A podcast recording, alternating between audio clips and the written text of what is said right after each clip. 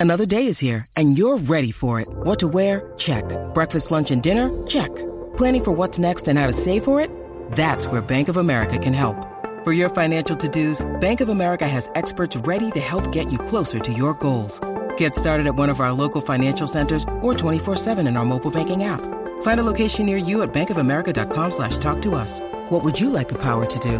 Mobile banking requires downloading the app and is only available for select devices. Message and data rates may apply. Bank of America and a member FDIC. When you need mealtime inspiration, it's worth shopping Kroger, where you'll find over 30,000 mouthwatering choices that excite your inner foodie. And no matter what tasty choice you make, you'll enjoy our everyday low prices, plus extra ways to save, like digital coupons worth over $600 each week. You can also save up to $1 off per gallon at the pump with fuel points. More savings and more inspiring flavors make shopping Kroger worth it every time. Kroger, fresh for everyone. Fuel restrictions apply. Lucky Land Casino asking people what's the weirdest place you've gotten lucky? Lucky? In line at the deli, I guess? Aha, in my dentist's office.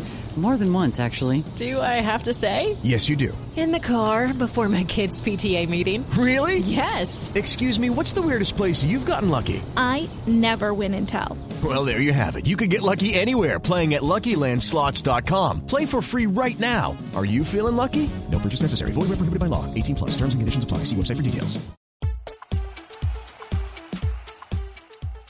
Hello and welcome to 1865, the Nottingham Forest podcast. We are recording on a snowy Sunday morning, the day after Forest had a home defeat to Everton, which they lost by a single goal scored by Dwight McNeil in the second half. In truth, it was one of the most disappointing performances we've seen from the Reds for some time. Uh, it's one of those situations whereby losing against Brighton, it's not fun, and we're second best, but you can accept it because Brighton are a better team.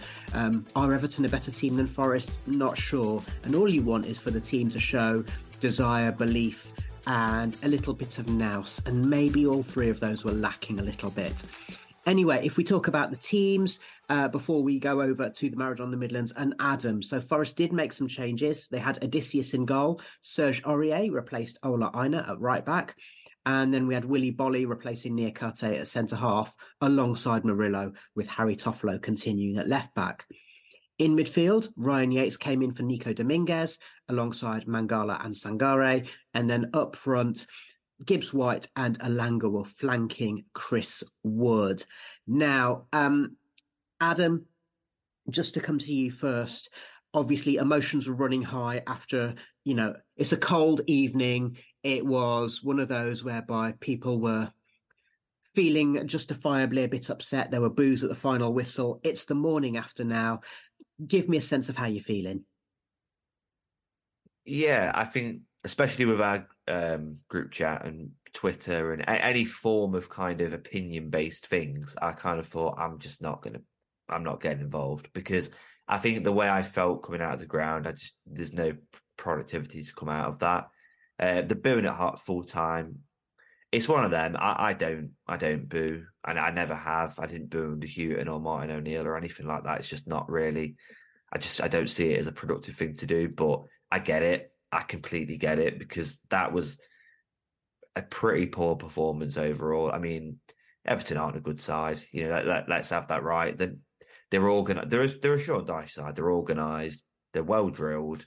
You know, they'll they'll do their jobs. They'll put in a solid away performance. But in the end, that was enough for them to get three points. So frustrated is how I'm feeling this morning. Very frustrated. Maradona the Midlands. Do you think that Steve Cooper got the team selection wrong? Um, not really. I think I think we looked at it before the match, and it, it looked like a, a decent selection. I think I've I've had the feeling the last few weeks that we've maybe miss, missing a bit of nous in there, a bit of experience, a bit of a steady head. So I was glad to see Willy Boly back in there, um, and you knew it was going to be a really tough physical game. So it, it made sense to stick in Ryan Yates uh, in there as well into midfield. Um, so I, I, don't think it's necessarily a, a, terrible selection. It was, I think it was designed to counteract the strengths that Everton had. Um, there's always an argument whether you should play to your own strengths or or, look to the other, the opposition. So that that's a debate you can always have. But I, I, I didn't look at it and think that was a terrible team. I was I was pretty confident pre-match. And um, it's worth pointing out that um, you know Everton did have the better chances uh, in the first part of the game. So uh, there was a moment where uh, where where Beto the ball broke to him, and after frankly a flappy moment by Odysseas, um, and Beto tried to lift it past Boly and Odys- the recovering goalkeeper, and he lifted it, you know, high, and it was it was a poor finish from someone who's who's a centre forward. And then uh, Dwight McNeil um, got through after good work from Doucouré, but that was after Forest had given the ball away and McNeil did everything right. Actually, he had enough time and space. He picked his spot. Um, Murillo was heroic in getting back and clearing it off the line via the post. And at that moment, it was one of those situations where we were being quite overrun, weren't we? Um, so, Maradona the Midlands, um, with Everton getting those chances, it felt like we're getting a little bit overrun, didn't it? And yeah, were you fearing for Forest's progress um, at those times? Yeah, I mean, in the first five ten minutes, I thought we did quite well. We are knocking the ball around around nicely and we had good control possession. But it's they just Everton were trying to hit it long, and they were sort of negating our midfield. So um, we were always a little bit on the back foot. And then a couple of injuries occurred uh, with both Boly and Murillo picking up sort of strains or pulls or something, and that really upset the rhythm for Forest. Um, they they were fairly simple sort of passes which were they did normally intercept without any problem but suddenly became really difficult for especially Willy Boly to um, get to. He's just like the ball was just a few yards away him at one point and he just couldn't run to get there. So I think that really sort of disrupted us more than anything else. Um, there's sort of the, the, the midfield players was having to drop back a bit further and uh, trying to help them out. So that that really created a massive hole in midfield. I felt, and then just uh, there was just a huge sort of chasm in there, which really contributed to us, us losing control. Yeah, and, and and on that topic as well. So obviously Yates came in. He's basically playing the uh, Dominguez role on the left of the three central midfielders, with Mangala holding and Sangare on the right. Um, I did notice that there was a slight um, not quite formation change, but a slight change in approach um, because we're getting so overrun in midfield. About halfway through the half, um, Cooper did um, make Sangare sit in a little bit more with Mangala, and it gave Yates the license to go a little bit further forward. So we looked quite lopsided in the kind of forward part of it, but it gave Forest a little bit more control, bearing in mind that Jimmy Garner was in danger of of, of running the midfield show. Don't you agree, Maradona? Yeah, he, he was outstanding. Um, I think we also looked a little bit lopsided because I think the plan was for uh, Morgan Gibbs White to keep on coming central to allow Aurier to get forward and, and provide the width on the right hand side. But but Serge just didn't manage to get forward really at all in that first half. I can only really remember one cross. Um, so that there was a big space there. Um, with Sangare and, and, Mangala both sort of sitting there, it, it's a, it's still I think didn't really work for us. It, it, it, meant that we couldn't really get into their phases. We weren't able to use Ryan Yates's normal uh, attributes of going after people and putting them under pressure and harrying them and, and pressing them. He looked, although he, he looked didn't quite look his usual self. Um, so yeah, it was it was difficult. But by the end of the half, we, we were more back in the game again. But there's a, a good sort of 50, 20 minutes or so, I'd say, right in the middle of the first half where it was all Everton. Mm, mm. And then um, Adam uh, Forest did have a couple of. Uh, I mean, we call them chances, and Steve Cooper bemoaned Forest not hitting the target. Um, Elanga got the ball coming across to him on the left hand side, and he tried to curl it in, but it went wide. And then Gibbs White had a chance late on where the ball was played out to him on the right hand side. He had time and space to to to to shoot, but rather than uh, cutting across the ball and going for the far stick, he ended up going for the near post and and hitting it wide. Um, when you're not making many chances, you probably need to be hitting the target with those, don't you, Adam? Yeah. So uh, we sit behind the goal. So for us, it was we we hit see him at the shot he's gone near post and it's then hit the back of the net up back off the advertisement board. So we thought it was in. so we sort of turned around and you like that split second where it was like, oh, it's in. Um, looking back at the chance, he probably just needs to go across the goalkeeper. But again, I think this is kind of a running theme throughout a lot of players that we're going to talk about is that I don't know that there's a lot of confidence at the minute. I don't know that there's that confidence in their own ability to say, right, let's, you know, like to make those right decisions to think I need to go across the goalkeeper or to think maybe I should take this a little bit differently. I, I don't know that there's that confidence at the minute. And that is a really hard thing to get over. I think the one thing I will say is that this time last year, we were having a pretty similar conversation about the team looking defeated, about the team looking you know devoid of any confidence whatsoever, and then we somehow found a way to start winning games. It just takes a little bit of that, but at the minute, it's just it's a bit of pain to go through. Yeah, and we will return to that theme a little bit later on. So, um, it was uh, a situation. Uh, Maradona, you'd alluded to Boly and Murillo both uh, looking, frankly, a bit knackered. Um, and so it's a little bit of a surprise uh, to see Murillo come out, but Boly didn't make it for the second half. Were you surprised that he chose Felipe as the defender to come on, bearing in mind that Yates was taking time to get back up to speed. Um, Aurier had had his had his moments. Was it a surprise to bring in another player who maybe hadn't played much recently? Not really. I, I think the, one of the reasons for bringing in Boly was because he, he would have been a steady head next to Murillo, and I think that's that fits the bill for Felipe. Um, Niakhaté's a little bit rash sometimes, and maybe just needs a little break um, from the first team just to sort of compose himself and get his performances going again. Uh, so no, I wasn't really particularly surprised by that. And then with Felipe, he also brings that composure on the ball as well, same as Murillo. So can can help with sort of building up attacks and, and, and so on. So and yeah, I was I was quite happy to see him come back on. Although I would point out that Felipe, his his first few contributions were in fact passes which were directly to the opposition, so there's a bit of ring rustiness there. Um, Adam, I mean, I Niakhaté was dropped, and I suspect that one of the one of the reasonings for that was because with having two left footers in the back in the back four, it kind of meant that the back four looked a little bit imbalanced. So do you reckon that's also part of the reason why Felipe was chosen ahead of the uh, the Senegalese? Potentially, I think there's also that kind of the theme of Felipe being probably one of our best defenders last year, and Felipe was absolutely magnificent from the minute he was brought in till the end of the season last year. So I think Steve Cooper probably thinks, well, I owe him a little bit of something for how good he was last year. But I think for me, he just I don't know how he looks in training. Of course, none of us do, but he didn't look anywhere near fit, in my opinion. He, he I think he's completely lost a yard of pace. I think that, I mean, let, us be honest. I mean, he's 34 years old. He's not going to be, you know, he's not going to be as sprightly as he once was, but I, I don't think he looks anywhere near the level that was mm. required last night. I don't think, I don't think he adapts to the speed of the game.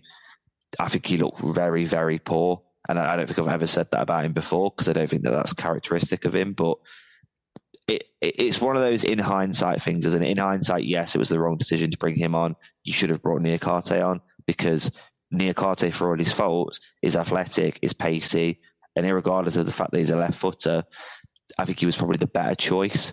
Uh, Felipe looked completely lost when he came on, and to be honest, I think he was fairly lucky that he got booked and then had a couple of fouls after that, and the ref was fairly lenient because some refs wouldn't have been. Yeah. And he kept committing fouls and he kept doing the silly little pulls of the shirt, the silly little like, you know, tap of the ankles and stuff. And I think he was quite lucky in the end to actually finish the game. Yeah, I mean, there's a, there's an argument. He certainly deserved that first yellow card, um, which came not very long after he'd he'd, he'd entered the fray, um, and there was an argument that he should have had a second yellow um, later on in the half, which uh, the Everton captain James Tarkowski uh, did try and make the points gently to the referee, um, and I think he probably was a little bit lucky. On another day, it might have gone against him. The other moment that Felipe was involved in was when Forest played a corner into the box from Toffolo. Uh, it went across the box. Elanga tried to fire it back across. It came back across to Felipe, and Felipe actually hit the post. Um, he just had a slash at it and hit the post. Uh, Maradona the Midlands. It was only after that precise moment that I realised what all the fuss was about because uh, when you look at it again, the referee has a very clear view of Abdoulaye Doucouré pulling Ryan Yates' shirt and legging him up in the process. How did he not give that? And then how did VAR not give that? Yeah, I mean, when it happened, I, I didn't think it was a penalty, sort of watching it live, because it's just like one of those usual shenanigans that goes on in the box.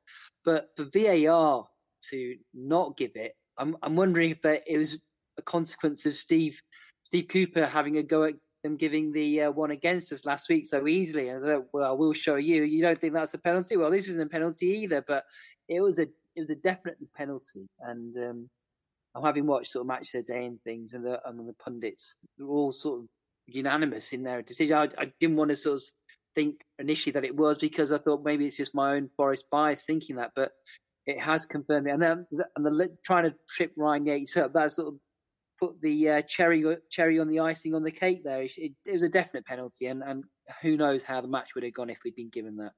Yeah, it was nil nil, and and for all Morgan Gibbs White, there was some conjecture in our in our group chat about you know the performance levels of Morgan Gibbs White, but but Adam, I would I would I would back him to score a penalty um, 99 times out of 100, and that would have probably given us a lead that we didn't really deserve in a match where the first goal was always going to be important.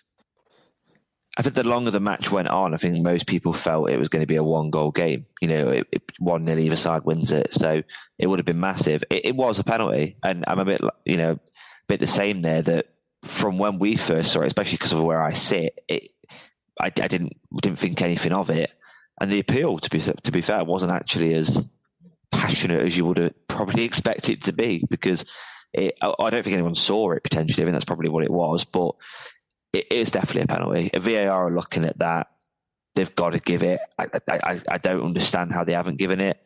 Steve Cooper's criticism of the VAR system of the referees and all that is completely warranted. The standard of officiating in this league is isn't good enough, and it's a standard that we need to improve. You watch a Champions League game, for example, and you watch the officiating in the Champions League, the way the VAR works in the Champions League, there's no reason we can't do that in the Premier League. There's no reason we can't have that standard of officiating. So it, it's bound to annoy Steve Cooper and it's bound to frustrate us as fans.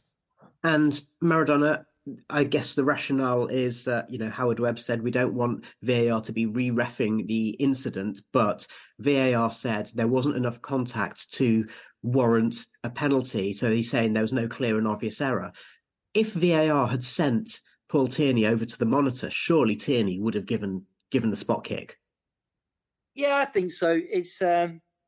so it's the ref's decision to make, really, isn't it? It's not re-refing. It's just saying, have a look at it, mate. Yeah, it's just. It, I mean, you you know that I hate VAR, and I, I was dead against it ever coming in. Um, so it's it, it, it's just one opinion on top of another opinion, on top of another opinion.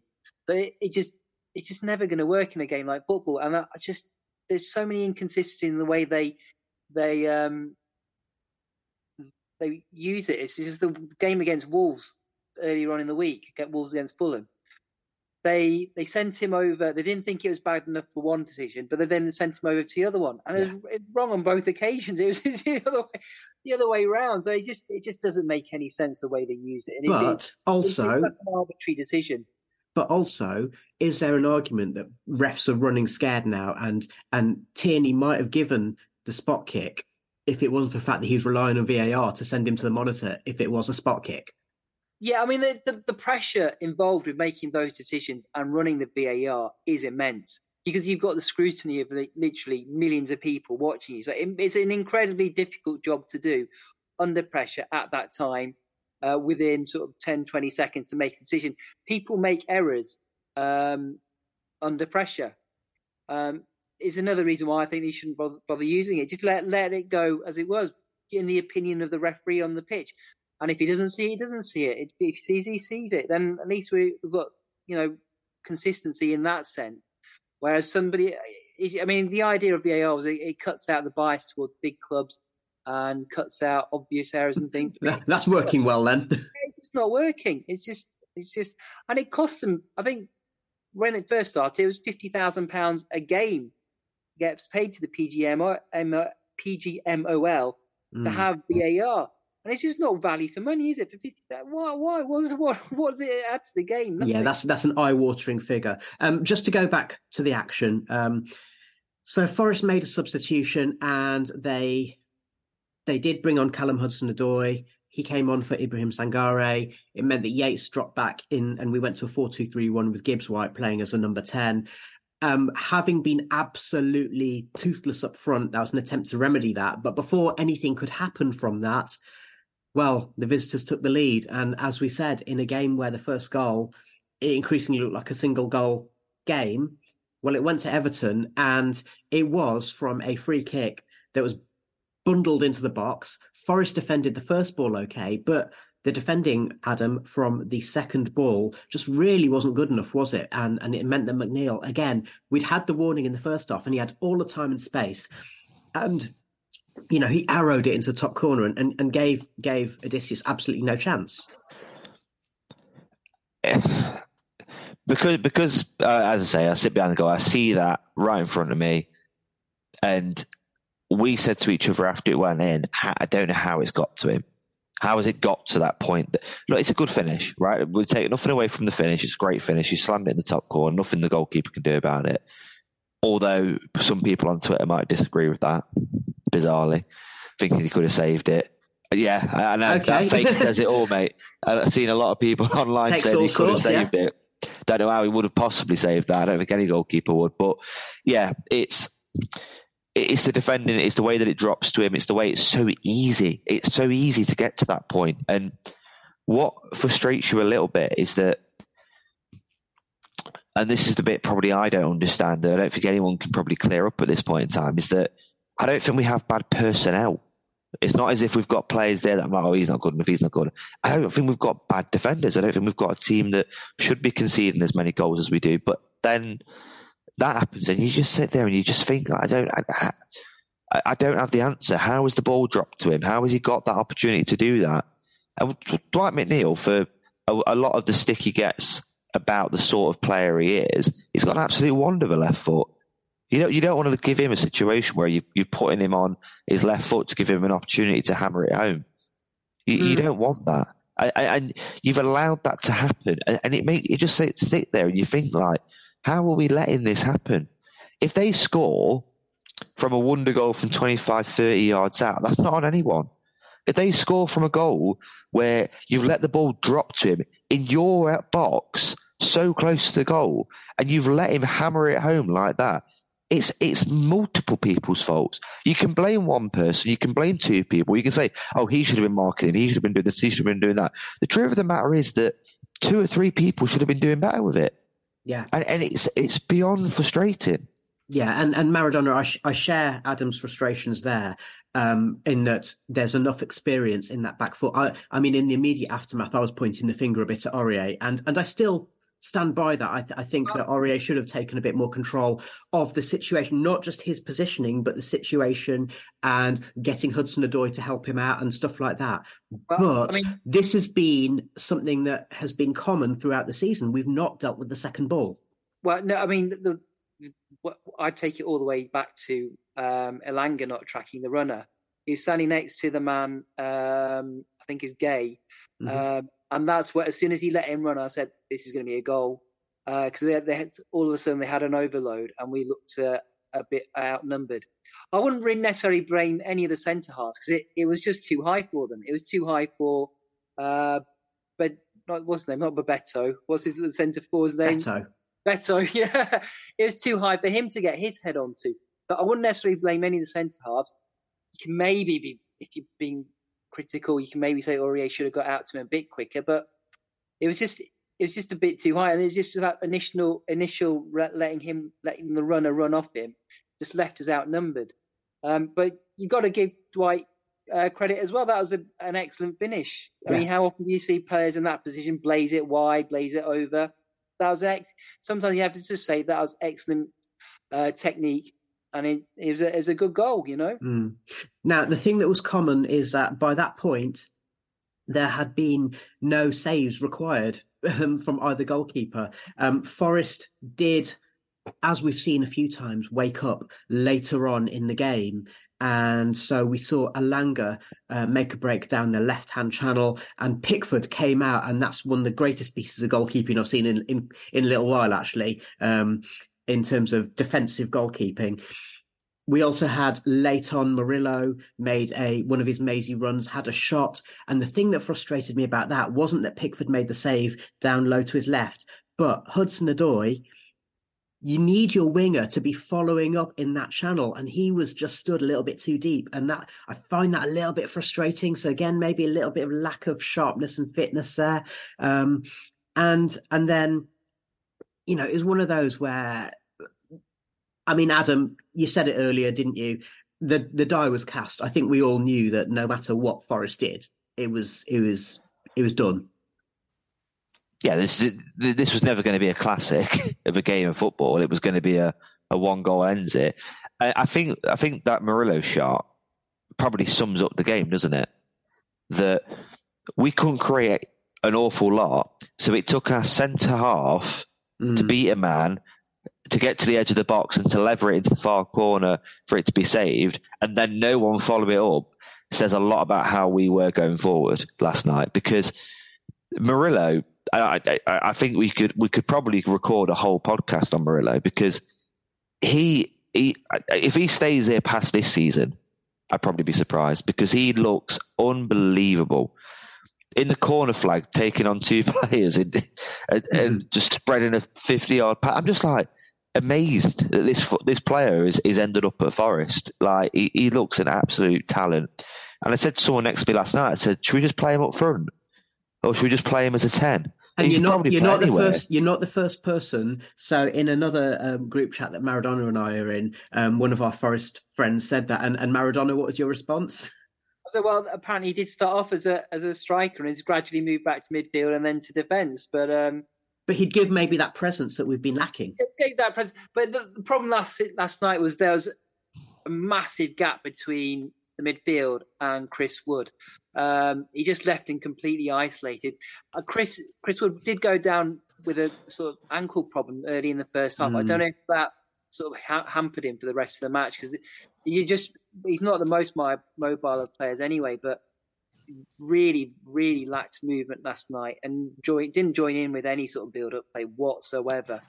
Um, so it was, it was, just him um, standing way up front and then Elanga was probably the one bright spot in terms of attacking play. He sort of could run with it and carry the ball forward. And then Morgan Gibbs White, sort of centre on the right, sort of just made me trying too hard at times. But there, yeah. was such a gap. It, was, it, didn't, it wouldn't matter. He was up front yesterday. They wouldn't have got involved, I don't think. And it, and it says a lot that um, you know when Origi came on, um, bring, bringing on top, bringing off Toff and bringing on Origi as the extra forward made absolutely no difference whatsoever, did it, Adam? No, but I, but that isn't that where you can maybe absolve that bit of blame from the manager because he's had a lot of stick online, right? But would you not look at that and say he did try to make the attacking change? He did try to bring mm-hmm. on an attacker for a defender. It, it's not as if that effort wasn't there to have us play a different way. The problem we've got at the minute, and it's what I put in our chat last night, for some reason, what Cooper wants to do isn't translated onto the pitch. He brings off a defender for an attacker and it changes nothing. It didn't change how we played. It didn't change the build up play. It didn't change the channels we were passing the ball into. It changed very much nothing and it should have. And then you've got to ask yourself why. Why didn't it make the change? Why wasn't there a change when we actually changed completely formation? It, it it really is, honestly, a, a, confusing situation to be in. And I think the simple answer that people have taken to is it's the manager's fault. He got it wrong last night. I agree with, um, with what Maradona said at the start of this podcast that when that lineup came out, I had no issue with it whatsoever. You see Ryan Yates in there for a bit of bite against an Everton team that's scrappy. The substitutions he made, I, again, maybe instead of Niakhaté for Felipe, but I think in general they were fine. And then when we went 1 0 down, he tried to change it to play more attacking. He tried to take off, he took off defender for an attacker. I think he tried. Why it didn't work is probably what we can be debating until next the next game. Uh, we're not going to have enough time to do it on this one episode because I, I can't understand why nothing changed when the, the situation changed. You know what I mean? It, it's it's one of those strange ones for me. Maradona. Yeah, I mean, sometimes you just have to say the players didn't play well.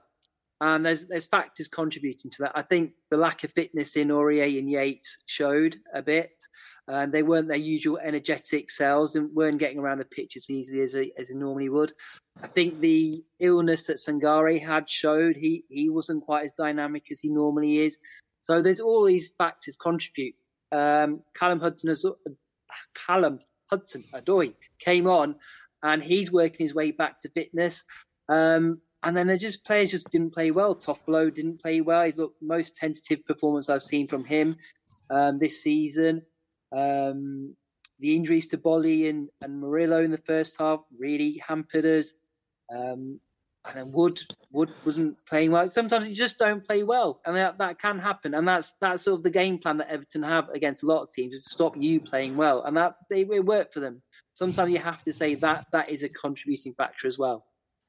Okie doke. So we'll um, we'll come back in a few minutes and we'll hear from an Everton fan. We'll also hear what Steve Cooper had to say, and we'll continue this conversation. You're listening to 1865, the Nottingham Forest podcast.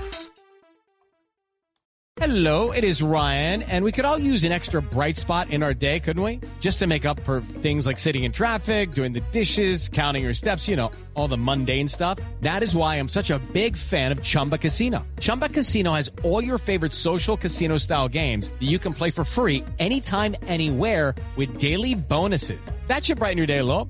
Actually, a lot. So sign up now at chumbacasino.com. That's ChumbaCasino.com. No purchase necessary. VGW. Void were prohibited by law. See terms and conditions. 18 plus. Tis the season for festive football. And what's the best way to watch it? Well, it's down at your local Greene King Sports Pub, of course. After all, Christmas is a time to catch up with friends, old and new. So get the team to your local for refreshing pints, delicious food, and live action of every Christmas cracker. Every fixture from TNT, Sky, and Amazon is live at Greene King Sports venues. That means wall to wall action on the huge HD screens. Head to your local Greene King and watch every winning goal, top bins volley, and dodgy VAR decision in an atmosphere worth sharing. Ooh, that hurts. Download the Greene King Sports app and you'll receive 10% off drinks every single time when there's sport on the telly. And what's more, you'll be supporting us here at the 1865 Nottingham Forest podcast. Now it's back to Maradona and Adam for the rest of the match report. The 1865 match report. Mike Richards from the Unholy Trinity Everton podcast. Delighted to, to do a, a clip post match today, that's for sure. Everton with the with a one 0 win in a, a bit of a scrappy game. To be fair, obviously we had the better of the, the first half. Chances especially should have probably gone in one or two up. Um, second half was was was fairly fairly scrappy and, and, lacked a little bit of quality. But where the quality that was there was the, the goal by by Dwight McNeil took it particularly well. We've seen it time and time again last season. He's a great technician. Surprisingly, his first goal of the season, but I think one that will now allow him to to go and kick on, and, and one that we are massively grateful for, given what the what the Premier League has, has done to us. Um, so, if it wasn't for that, we'd be sitting pretty in 11th place as we speak now. Uh, we feel we should be there, but that's uh, another story. Uh, but great for us to get the win.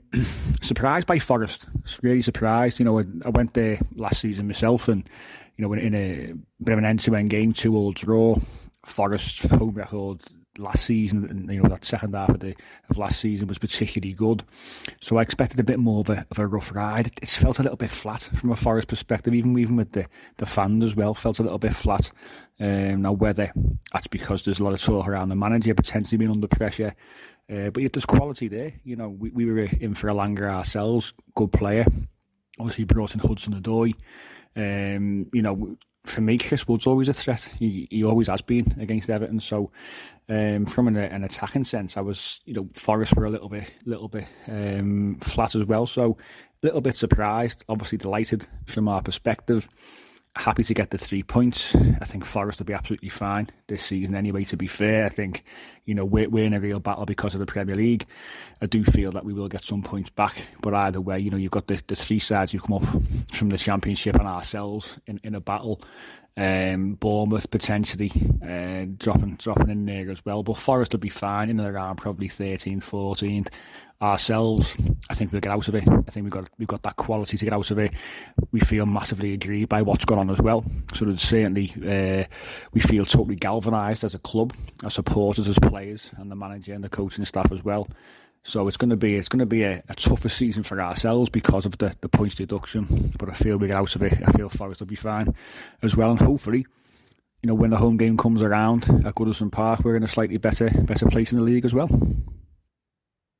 Okay, thank you to Mike from the Unholy Trinity Everton podcast. You can find them as there are stablemates on the Sports Social Network. Um, just to come back to that something that Mike alluded to there about the atmosphere and about the Forest performance. I mean, there were boos at full time, which is a rarity since since Steve Cooper's taken over. Um, Cooper did say, and we'll hear from him in a little while. There's no question of spirit, attitude, or work right, just sometimes quality on the ball. And there'd been a whole host of responses on Twitter saying, not sure about that. I have to disagree. The attitude and, and lack of work rate was and desire was there. But Adam, I'm going to come back to something that you said um, in the first half of this podcast, which was it's not belief or desire or work rate, it's confidence, isn't it? Forest are looking as lacking in confidence as we have seen probably since about Feb- January, February time. They just look completely deflated. Like, you know, the. I mean, Morgan Gibbs White, I mean, it, it, you're worth staying off Twitter, uh, social media if you like Morgan Gibbs White, but because some of the abuse he's had is just is just not on. Really, he, he, still is probably our best player, or at least one of our best players.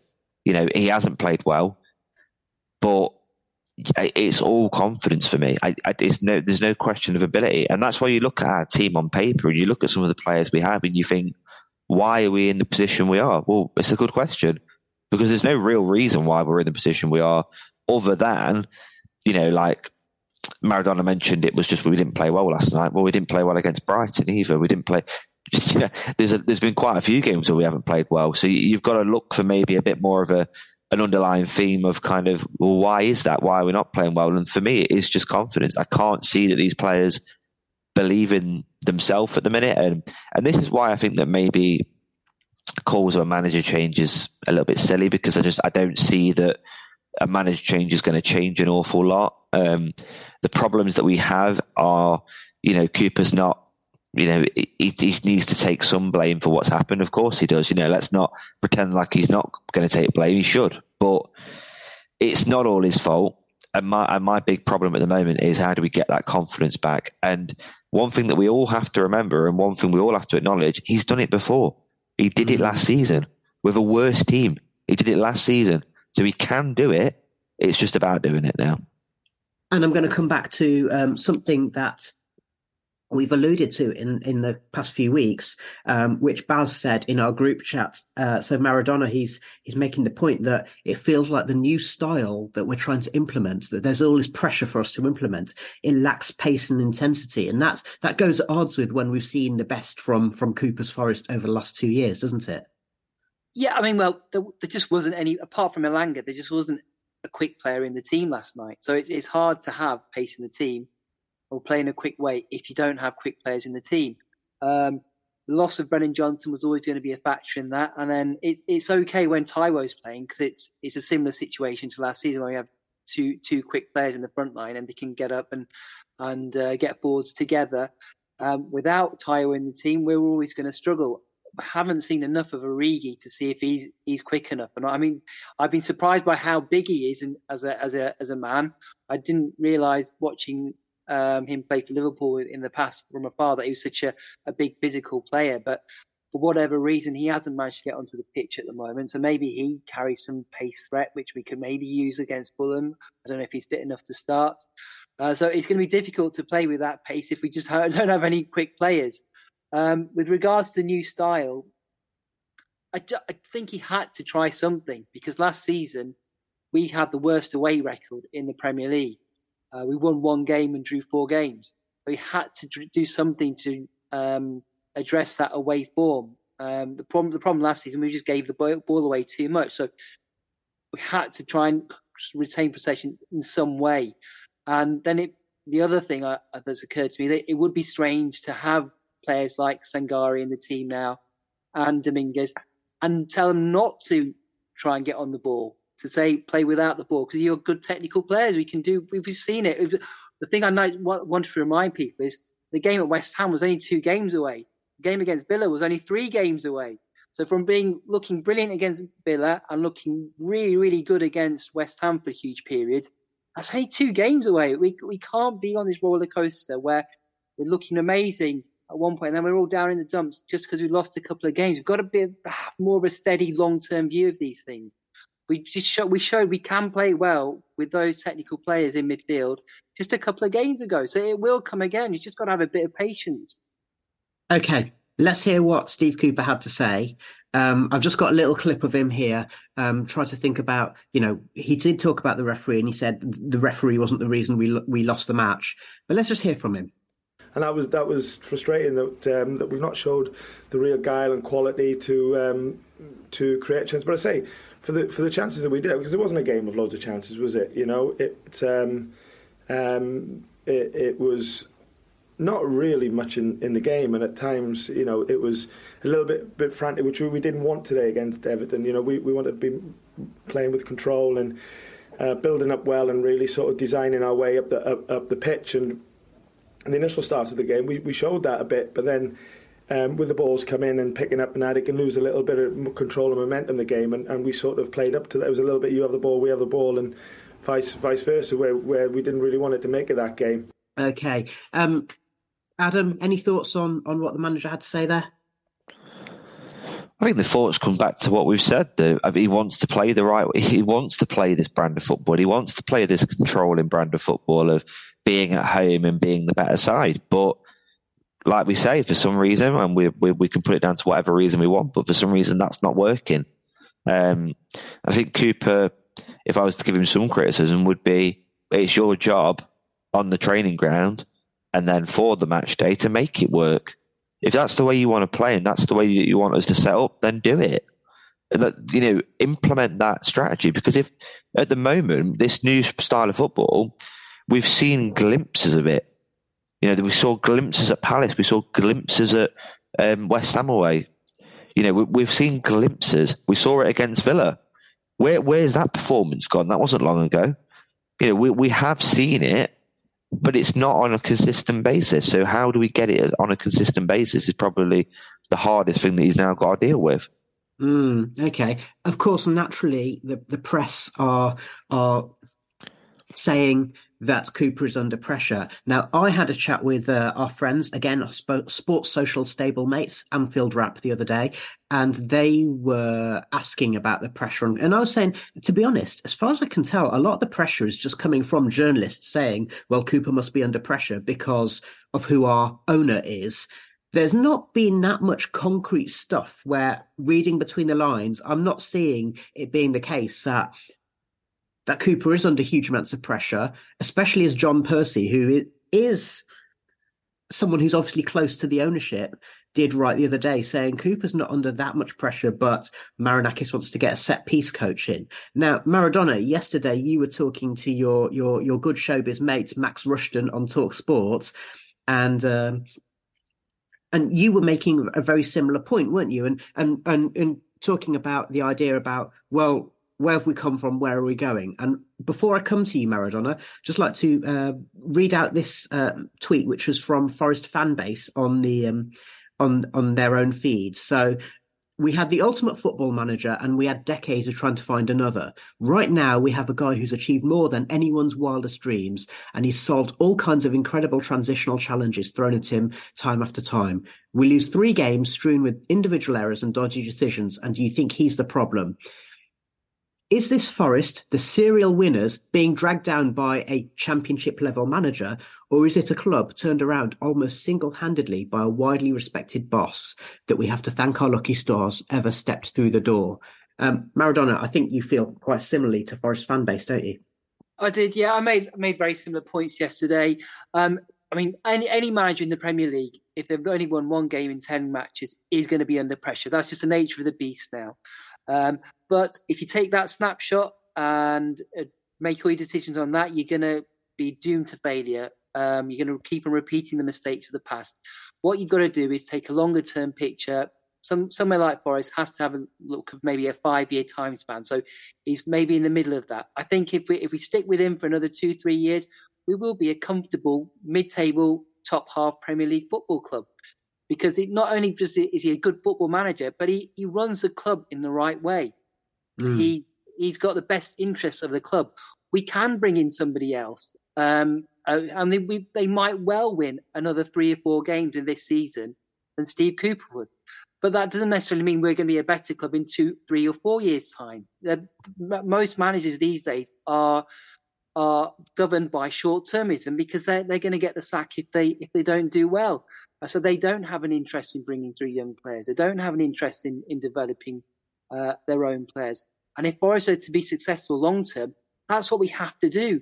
We can't afford to spend our way into the top half of the table because one, we don't have the money, and two, FFP won't allow it. And so the only way we're going to progress as a club is if we develop our own players, if we bring them through. And there's nobody better in the country than Steve Cooper to oversee that. And Maradona, just very, very briefly. So you could say, you know, looking at exemplars, you could say, well, Brighton are an exemplar. And as people have pointed out, especially as Forest, as a, as a few Forest fans who say, oh, give Potter the job. Well, Brighton finished lower half of the of the Premier League quite consistently before he started to to get things clicking, and then and then he left. Um, but then the other potential exemplar are Brentford. Now, Brentford and Brighton are both examples of clubs who'd been run in a very stable way for many years before they got promoted. And then also the other thing that's worth pointing out is that Brentford don't actually have an academy. So just very briefly, any thoughts on that? Um, yeah, I mean, the Potter one is ludicrous. If, if people are angry with Steve Cooper playing possession style football now, we wait until Graham Potter steps through the door. It'll be an, it'll be another level. Um, yeah, Brentford don't have an academy, but they do have a B team where they sort of hoover up uh, young players from other clubs' academies and developing that way. And then they have their uh, sister club in Denmark, uh, which is similarly similar to other clubs, sort of looks at players throughout Europe. But they're both examples of bringing in and developing your own players and having people in place in the club who understand that. You could bring in Rafa Benitez next week, and he might well win six games in a row, and we might well finish ninth this season. And but we won't be a stronger club at the end of it for it. We'll be a weaker club and then it will disrupt so much. It'll disrupt that. Well, you'll have to get rid of all the coaches. He'll want to bring his own players. He'll have another turnover of players. We've been through this time and time again. As far as we, more than any other fan base in the country, should know the harm that changing managers quickly does to your club. Mm, okay. Um, just a few opinions that we'd had via our Twitter feed at Nottingham underscore Forest. Uh, so uh, Beardo says it's the worst we've played this year. There's no pattern of play or idea of what we're trying to do. We just seem to try and get it up the pitch and hope someone did something. So certainly alluding to the the lack of cohesion up front. Um, we also had who else did we have? He says. Uh, so uh, Beck said Cooper put his job in the hands of Chris Wood instead of Origi, who has a track record against Everton. Why start Morgan Gibbs White on the right when Callum Hudson Odoi is a better out wide? Why only press when we're behind? Rubbish in big letters. And we also had um, David, who said, I'd say we were rubbish. He used a different word, but I'm not even sure that we're as good as that. We never win in December. Adam, briefly, any thoughts on those opinions? Um, the the Chris Wood slide is confusing to me because is Chris Wood a good centre forward? No, I don't. I don't think so. I don't think he's great. However, what was he meant to do last night? What was he given last night? He's not a striker that's going to create his own chances. He's not a striker that's brilliant on the ball and he's going to drop deep, pick the ball up, and then give it to the wingers and stuff. He's not that sort of player. Like I feel for Chris Wood last night because he got so much stick, and it's like, well, I don't know what you want him to do. The calls for Origi, you know, like a, for me, I, I, think that's a ridiculous claim to ask Origi, Origi to come in and fix this. For one, he's clearly not fully fit. I think it's obvious to see that he's not fully fit. So he's got a proven track record. Yeah, but a lot of people have a true. How many times have we, as Forest fans, heard the set, heard that sentence, proven track record, and it's not worked at Forest? It's irrelevant what Origi's done in the past, in my opinion. He was a bench player for Liverpool who come on and scored important goals. He never started for Liverpool. right? He never, you know, very rarely would you see Origi playing 90 minutes for Liverpool. Mm-hmm. So I do like Origi, and I thought at the time it was a smart signing to bring in somebody that is an option. Bear in mind, Taiwo is going to be fit all season. He's going to be the number one. That's not a situation we're now in. In January, we have to sign a striker, but that for me isn't because uh, Chris Wood is like some terrible player. I don't think he's fantastic, but I think if you give Chris Wood a bit of service, you give him the chances. I do think he scores. I do think he can put the ball in the back of the net if he's given that service. The point about Gibbs White is is correct. He shouldn't be playing out wide. He, it's it's been seen time and time again that Gibbs White doesn't work out wide. The problem with that is is that Cooper's got Dominguez, Sangare, Mangala, Danilo, Yates. He wants to fit all of them in the team. So he plays a three in midfield in the basis that you want Sangare is the six and then Dominguez and Mangala in front of him. It's not really worked out that way, and it's not really successfully worked in that sense. So for me, you've got to you've got to start with that four two three one. You've got to, and I know people bemoan it, saying, "Oh, it's this, it's that." Start with when Sangare is fully fit and fully healthy again, because he clearly wasn't last night. When Sangare is fully fit and healthy again, play Sangare and Mangala as the two, and then play Gibbs White in the 10, because that's where he plays, that's his best position.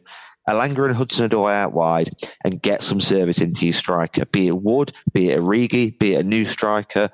Get some service into them, and you're going to see a massive, massive difference.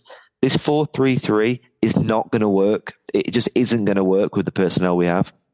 Yeah, it might it might work when Taiwo's there, but not not yeah, when exactly. he's not. So, um, and just very, very quickly, I'm going to ask your opinion about the Cooper uh, situation. Um, as I say, I'm just going to repeat once again. I've not seen anything particularly concrete to suggest that the club are thinking about it. I think it's press driven, um, but of course, what it does is it builds up a an air of what's of of what fans might expect, and and and it puts pressure on someone who's um, who may not otherwise be under pressure. But what I am just going to put to you very quickly, Adam, as a closing gambit, is that if Forest were to um, were to part with Cooper, then what that does is it presses the reset button, and that's not always a good thing because it means that the next manager doesn't have the same collateral in the same way that Cooper has proven that he can do a job at Forest. That next manager hasn't proven he can do a job at Forest, so you might end up in a cycle once again of someone being in post for six months, and then you get rid of them and you get a whole new coaching stuff in, etc., etc. What do you think? I think as an ownership, you've got to ask yourself what you want this season, because that's the point. That's the point I want about this season. Yeah. If there's rumours and there's speculation flying around that Marinakis want a top ten this season, you know what? If that's the case, it'll sack Cooper if we get beat by Fulham and Wolves. Right? That that that's the way it's going to work because we're not going to be in. The, we're not going to. You know that that goal's not going to be met if your goal is just to be established this season, to not get dra- dragged into a relegation battle, to finish 14th, 15th, like last season, but just in a bit of a more comfortable way, then there is absolutely no point in sacking Cooper. None whatsoever. Because he can achieve that this season. We can achieve 13th, 14th, whatever, and be nowhere near a relegation battle. I believe that Cooper can get this group of players to do that. They've got to ask themselves what they want if you sack Cooper, you have to have a good manager to bring in. Um, it felt in the ground that the crowd turned a bit last night, but I've been there when Philippe Montanier is in the dugout and when Warburton's in the dugout and and Hughton or this long list of managers are in the dugout, and it did not turn even ten percent of what it did back then. So there was a little bit of anger, there was a little bit of frustration, but the shouts of Lopetegui coming in. If Julen Lopetegui wants the Forest job and comes in, you've everything's got to be right for him, and you've sort of seen that at Wolves. If he doesn't get the money he wants, if he can't bring in the players that he wants to bring in, if he can't have his own way, it, it's not. It's a recipe for disaster. If you give him everything he wants, he's a fantastic manager, and he did a really good job at Seville. But you've you've got to ask. There's so many variables to it that people think just sacking the manager is going to fix all of our problems. It isn't. I'm not saying I'm Cooper in. I'm not saying I'm Cooper out. What I'm saying is you've got to ask yourself all of them questions, and only the ownership can do that. If he got if he got sacked tomorrow, I would be absolutely gutted just because I love the bloke and I want him to be Forest manager for the next 30 years if we're successful and if he can progress the team. But if we, if, and in the same vein, if we stay stay with him and we get dragged into relegation battle and we have a bad season, I would still stick with him because I think that he can generate some more out of this team. It's probably one of the biggest decisions that ownerships had to make in probably Forest history. Mm. I'm just going to finish off uh, to say thank you very much to Maradona. Thank you to Adam. Um, Maradona did make the point uh, yesterday on Talksport, talking to uh, Max Rushden, that if nothing else, it's just exhausting. If we win, Cooper's the best thing since sliced bread. If we lose, he's taken us as far as he can go. It just gets really tiring going through that same cycle uh, all the time. So, thank you to both of our pundits. Thank you very much to FanHub and to Sports Social and to Greene King Sport for supporting us. If you've enjoyed what you hear, then please support us. If you can leave us a review or rate us on your podcast app, then that'd be great. If you can't do that, then share us on social media. If you can't even do that, then just tell your Forest supporting mates that you like our podcast. And you can find all of our links at 1865.football. We'll be back after the Fulham match when hopefully we'll have some better news. And I want to say that, uh, you know, we've been in worse positions. We've lived very recently through over 20 years, the Forest being considerably worse than they are now, um, which is some points away from the Premier League relegation zone. So maybe we could all just remind ourselves of that, keep a bit of perspective, keep a bit of faith. Thanks for listening.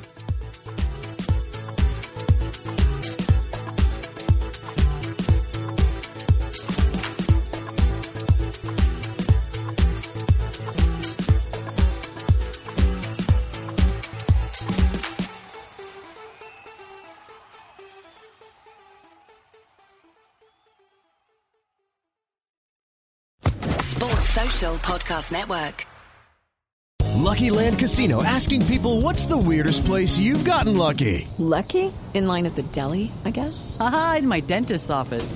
More than once, actually. Do I have to say? Yes, you do. In the car before my kids' PTA meeting. Really? Yes. Excuse me, what's the weirdest place you've gotten lucky? I never win and tell. Well, there you have it. You can get lucky anywhere playing at LuckyLandSlots.com. Play for free right now. Are you feeling lucky? No purchase necessary. Void where prohibited by law. 18 plus. Terms and conditions apply. See website for details.